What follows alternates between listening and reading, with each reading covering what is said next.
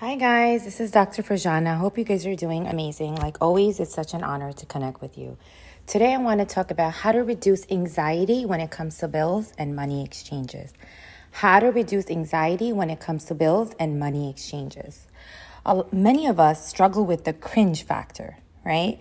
We're programmed to delay uh, handling money exchanges or paying bills out of fear of others' reactions right? Fear of just not dealing with money because it just just creates anxiety no matter what's going on, right?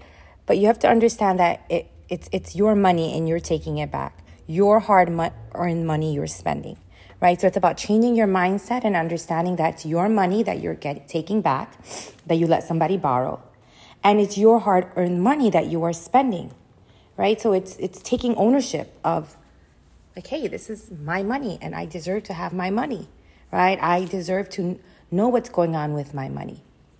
So, what can you do? What particular uh, uh, strategies can you use to reduce that anxiety? Number one, just say to, your, say to yourself, just handle it. Make that call. Understand with avoidance, you're still feeling the stress.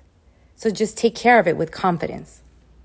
Next, say, this is just another thing to do, right?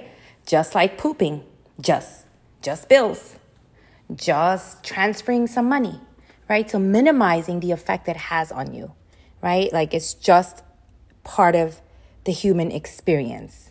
Simply that. Okay, guys? So next time you feel that cringe when you're dealing with money exchanges or uh, paying bills, just handle it. Just handle it. Just make that call. Do what you need to do to take care of it. All right, guys, I hope this was helpful. Take care of yourself. You guys are amazing. You guys rock. Go make things happen for yourself.